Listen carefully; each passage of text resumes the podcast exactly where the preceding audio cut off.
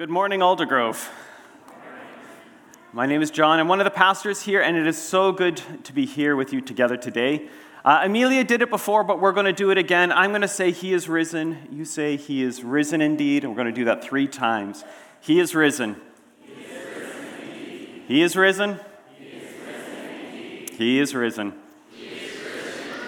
Hallelujah. You could also say, That's wonderful, apparently.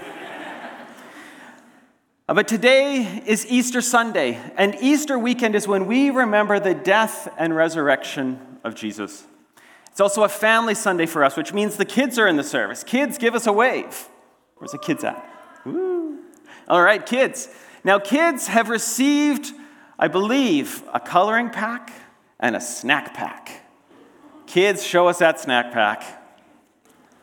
There are some really tasty looking things in there. And the whole snack pack is kind of designed to unpack the story of Easter for kids to engage with it. Now, kids, I'm going to need your attention just for a moment here because I have a question for you. How many have started to eat your snack pack? Just throw me a hand. Okay. How many of you have no intention of eating this thing? You're just going to put it in your pocket for later? No one. How many kids are already done? Yeah, I, I think sometimes just going for it is the best way to do it. There's not a lot of kids, I don't think, who are planning to take that snack pack and put it in their pocket and just, you know, reflect, because it's just good to know sometimes you have a snack, right? And what would it look like, like kids, if we were to approach Easter not in a put it in your pocket and remember it kind of way? But to engage with every last bit. In John chapter 20, we have the story of the resurrection of Jesus. And John, as he writes his gospel, he calls himself the disciple whom Jesus loved.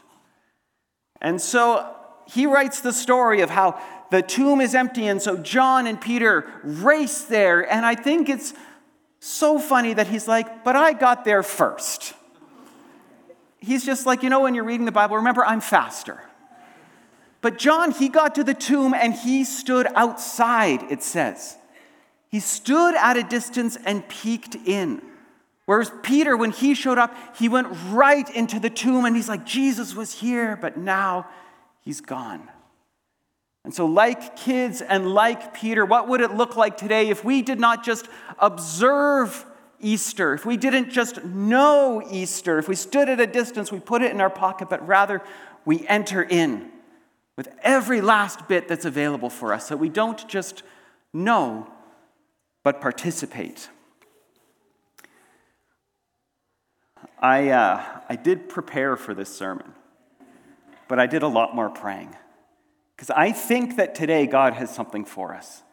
I think that God wants to take us from knowing to experiencing. From having an awareness and, and putting it in your pocket to taking it out and, and, and actually participating in the crucifixion and resurrection of Jesus. A few years ago, Emily and I and Ezra went to Israel, and we went to what is called the Garden Tomb. Has anyone been to the Garden Tomb? History is complicated. Uh, it's probably not Jesus' tomb but it is a first century tomb of a rich man. So if, if this isn't Jesus' tomb, his tomb would have looked a lot like this. And so we went to the garden tomb, and you kind of waited every 30 minutes, they would take a group through, and there was five or six people in our group. And in our group was a blind man. And it's interesting to go on a tour with a blind man because the guide was wonderful, but they would take you to a place and they would say, See the view and see the wine press and see the olive tree. And he was a very gracious person and he listened and he reflected. And so we went on our tour through the garden tomb, and finally we end up at the tomb itself, and the door is just on the left. And if you go through that door, it's kind of an entryway and then the tomb itself, and between the two is a gate. It's, it's there because there's so many people that have been visiting the tomb over the years. They put up the gate just to preserve the historical integrity of where not necessarily Jesus was laid, but where he may have been laid. And so we stood on the outside, and you can observe, but you cannot enter in. And it was this beautiful moment where the guide, she took out her key and she said, I'm not normally supposed to do this. But she said to the blind man, I want you to experience. And she unlocked the gate and she took him by the hands into the tomb. And she began to place his hands at different places in the tomb. And she would say, This is where they would have prepared his body. This is where they would have laid his head. This is how the disciples and the women would have come in and looked. And as we stood, our, our, our, the rest of the group was in the entryway, but here's this blind man in the tomb. And as she says these things, he just keeps saying, I see, I see, I see. And it was this moment of a, a blind man who had missed the entire tour because we were sightseeing. And he enters into the tomb and he touches and he says, I see. And it's a picture of grace. It's a picture of invitation where the gate has been opened and we are invited not just in the front door and not just into the entryway, but into the very empty tomb. And like blind men and women, we are invited to see. I think so many of us are content to observe Easter behind the gate. We're content to stand outside the door and peek. But Jesus, He invites us in. It's a picture of grace to experience life in a way that we could not imagine, to participate in the crucifixion and resurrection of Jesus. Now, you might say it seems kind of a weird Kool Aid thing to talk about participating in that. And it is weird, but it's not weird quite like that. See, the core truth of the gospel is that Jesus, though he was innocent, God made flesh, he lived a perfect life, he was convicted, crucified, and died. He was laid in a tomb, and three days later, he rose. And by a miracle of grace, when you and I believe that is true, we experience forgiveness of sins and an invitation to a life that starts now and goes for all eternity. And see, this is the gospel. This is the core of what we remember. But even more than knowing this, the reality is, is that the, the death and resurrection of Jesus is our death and our resurrection as well. The Apostle Paul, he was writing a letter to the church in Ephesus. And he actually writes a prayer and he says, I pray that the eyes of your heart, and I pray that the eyes of your heart this morning, Aldergrove, that they would be enlightened in order that you may know the hope to which God has called you, the riches of his glorious inheritance in his holy people, and his incomparably great power for us who believe. See, the power that's at work in us in this room right now, that is the same power that was the mighty strength that God exerted when he raised Christ from the dead and seated him at his right hand in the heavenly realms. So there's a power that God worked to raise Christ. And that power is here today. And Paul continues and he says, As for you and me, Aldergrove, we were dead in our transgressions and sins in which we used to live when we followed the ways of the world and of the ruler of the kingdom of the air, the spirit who is now at work in those who are disobedient. And all of us, let's look around the room, every single one of us, me, I think the first and worst. We also lived among them at one time, gratifying the cravings of our flesh and following its desires and thoughts. And like the rest, we were by nature deserving of wrath, but because of his great love for us, God, who is rich in mercy, he made us alive with Christ even when we were dead in transgressions. It is by grace we have been saved. And God raised us up with Christ and seated us with him in the heavenly realms in Christ Jesus. See, from a heavenly perspective, we have box seats. We are sitting with the owner and creator of the universe. Paul writes a little shorter in the book of Colossians. He says, Since then, Aldergrove, this morning, since you have already been raised with Christ, Set your hearts on things above where Christ is, seated at the right hand of God. Set your minds on things above, not on earthly things. For you have already died, and your life is now hidden with Christ in God. When Christ, who is your life, appears, then you will also appear with him in glory. So, Aldergrove, the death of Christ is our death, and the resurrection of Christ is our life. Paul figures out how to boil it down even further. Galatians 2:20 I have been crucified with Christ and I no longer live but Christ lives in me. The life I live in the body I live by faith in the Son of God who loved me and gave himself for me. What this kind of means is if you were to phone me right now, spiritually speaking, you would get an answering machine. And it says, John isn't here right now. But if you'd like to leave a message with Jesus, he'll make sure that he gets it. And it's not that I am not John. It's just that the John that I am being transformed into is the John that God has always wanted me to be. There's a fullness to the life that we are offered. Christ's crucifixion is our death, His resurrection is our life. This is the good news. This is the gospel. Now, you might be wondering how can death be good news? I mean, death is bad right? But sometimes death is a life giving mercy. If you have an infection, what do you take? Antibiotics. Antibiotics, anti against biotics, life. Literally, you are bringing death to something so that the rest may live. If you've got weeds in a garden, in a garden, you pull them out in order to see fruit. If you have pests in a pantry, you might place poison. Say that five times fast. Because the health of those who eat from the pantry is dependent on the death of the pests. I have sin and selfishness in my life, and it prevents me from seeing the kind of life that God has always wanted. And when I see that die, there is this glorious mercy at the cross where the kingdom of John comes to an end. And see, the kingdom of John is everywhere where I'm in charge. It's where I set the rules. It's where I get what I want, and everything else comes second to that. And you have your own kingdom as well.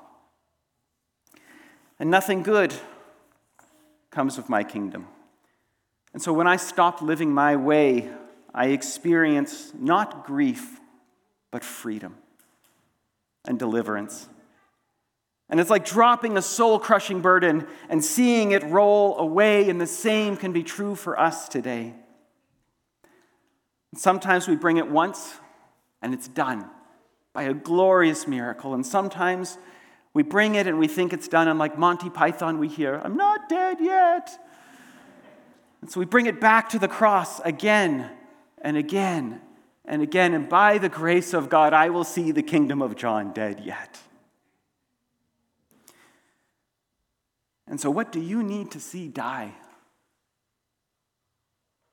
See, the crucifixion is death, but it is, it is a beautiful mercy because it is the death of all that is preventing life. Maybe an addiction or a habit or a pattern of behavior of anger or pettiness or unforgiveness, or just an attitude. Maybe it's just that you're living as the king or the queen of your own life and you need to see it all burn. See, the cross is open for us, it's where death can die. What would it look like to participate? And on Easter Sunday, we remember not just crucifixion, but resurrection new life at the empty tomb. See, Christ on the cross is where he died. Christ in the tomb was where he was laid, but that empty tomb is where he is no longer. See, even if you were to go back to the tomb, what you would be looking for, the significance of that place, is that there's nothing to find. And sometimes when we go to the empty tomb, we find nothing, and like Mary, we turn and we see the face of Jesus. So Christ on the cross, but he rose again to give new life, and this is the gospel. And every time in my life I've experienced the death of something at the cross, I've experienced God's rich grace to see something else in its place. It's not just the mercy of death, it's the grace of new life. Many of you know I've had health challenges over the past 18 months. And for a long time, I was able to, unable to do so many things that I loved to read, to play board games, to go for bike rides, simply because I haven't had the energy. And in December, we had some people from the prayer team come and pray with us.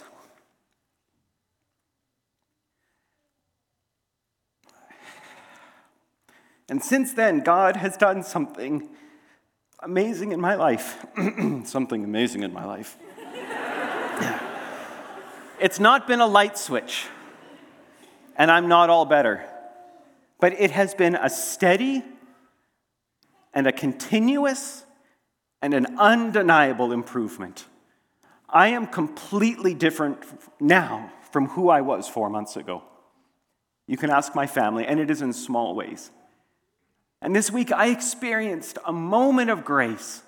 And so when we talk about resurrection, when we talk about grace, sometimes we imagine something unimaginable. But for me, it involved sitting in a chair reading a book. And Emily had an early start at work the next morning, so she went to bed and I stayed up. And I read. And then I closed my book and I did a couple things around the house and then I went to bed. And for me, that was the grace of God in my life. It was a moment where I experienced resurrection. And see, we aren't called just to observe the resurrection, not just to know that it's there. We don't just put it in our pocket and leave. We are invited to participate in the mercy of the crucifixion and the grace of the empty tomb. We don't just know, we experience. See, at the cross, we realize we are all sinners in need of grace, which means hypocrisy has no place here.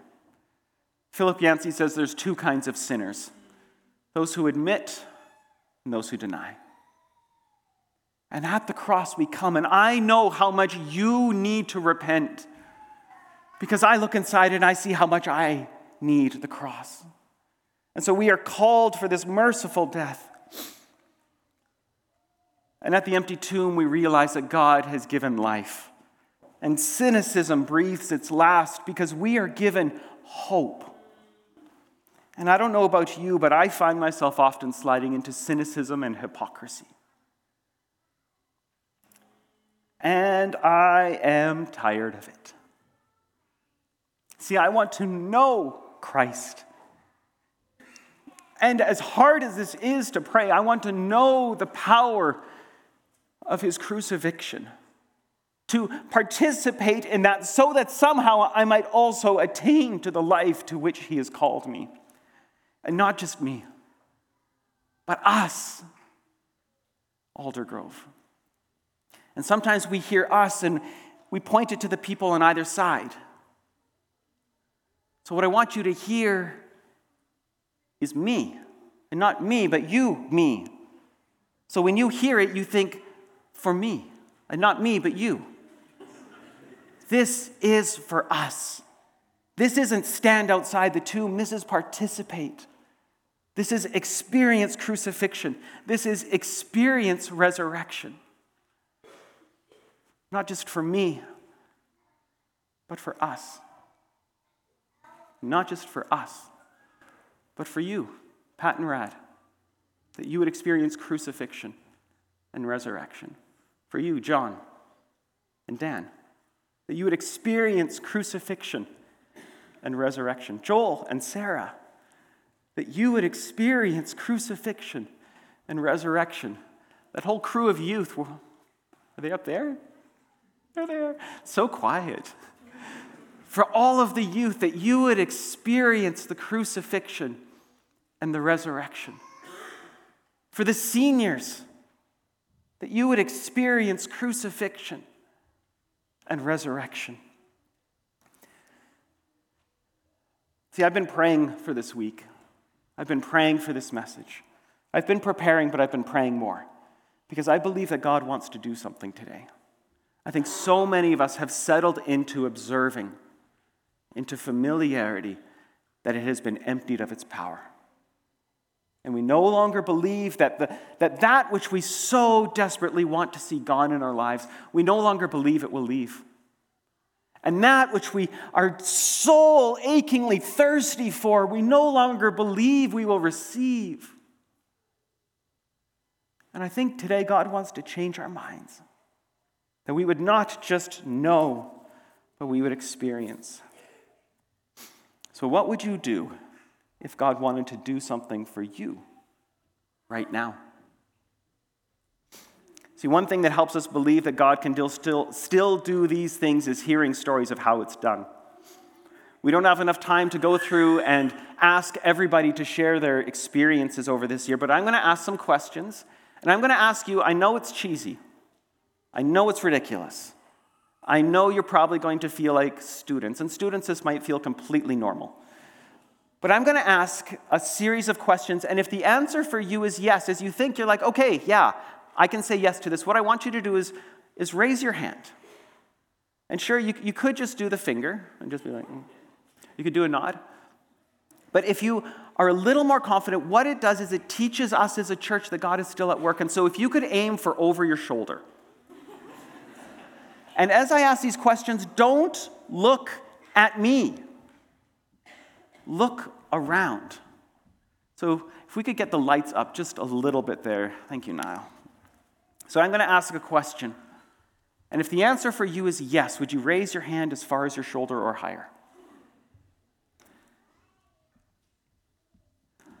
So, God, I pray that you would bring to mind all you've done. And as we see these hands, that we would recognize that these are not just hands, but these are stories and testimonies of what you have done. And God, as we see these hands, I pray that you would stir in us faith that you continue to invite us to participate. So, God, stir faith in us. So, have you in this last year seen reconciliation or restoration in a broken relationship? If you have, would you just raise your hand? Don't look at me. Don't, these are stories. Look around. I can, you're looking at me. Don't look at me. See these stories. Every one of these hands is a story of God at work. Thank you. Have you gone in this last year from feeling dry, broken, cynical, or all used up to experiencing a renewal of hope, of purpose, of life, or significance? If that's the case, would you raise your hand? You're still looking at me. Look around. These are stories. These are people that if you said, would, Could we go for coffee? they would talk to you for 30 or 40 minutes of what God has done in them. Do you have a story or a season where it felt like you heard God's voice or experienced His leading in a new or deeper way this year? If that is you, would you raise your hand? Look at these hands. These are stories. Have you experienced God's provision this year in a specific way in finances, in relationships, or employment? If that's the case, would you raise your hand? These are what God is doing. Do you have an unhealthy habit, an addiction, a sin, an attitude, or a destructive pattern in your life that has significantly improved or disappeared altogether? See, this is the crucifixion. This is the empty tomb. This is God at work in us. And so I ask God that you would fill us with an understanding of the power that was at work in Christ when you raised him from the dead. And that we would understand that that is the same power that is at work in us right now. So I'm going to ask you to stand. And in a moment, the worship team is going to lead us in a few songs. But now I want to invite you that the gate is opened. Would you let God take you by the hands and bring you in, and that you could say, I see? And so, what for you needs to die? And where does God want to bring life? So you might be desperate to see reconciliation or restoration in a broken relationship, or to offer or receive forgiveness. You might be feeling cynical, dry, broken, or all used up, and you might need to experience renewal. You might be desperate to hear God's voice, to see Him at work in a significant way. You might need specific provision. You might have something in your life that is slowly but steadily bringing death and unhealth. And maybe you've never met Jesus and you feel the weight of sin and guilt. There's a deep chasm in your soul that you have never been able to fill. And maybe you've just spent lot of time building your own kingdom. Jesus offers forgiveness as we believe who he says he is. And he invites us to walk with him in a new way. And so if you have never met Jesus, we would love to talk to you. So I encourage you, don't leave this place until you understand what an experience would look like for you. So I don't want to manipulate. If this is something you truly, genuinely take home with you, bring it home with you. But I would encourage you, maybe it's a response in worship. Open your hands and say, God, take this from me, or God, I need from you. Maybe it's something you turn to the person beside you and say, Listen, can I just share and can we pray? We have a prayer team here and here. And I'm not sure if we've got some in the prayer room back there. We do. So if we want, if you would like prayer, we would love to pray for you. But I would invite you that the stone has been rolled away. The gate is open and you are invited in. So come past the gate and experience the truth of the resurrected Christ.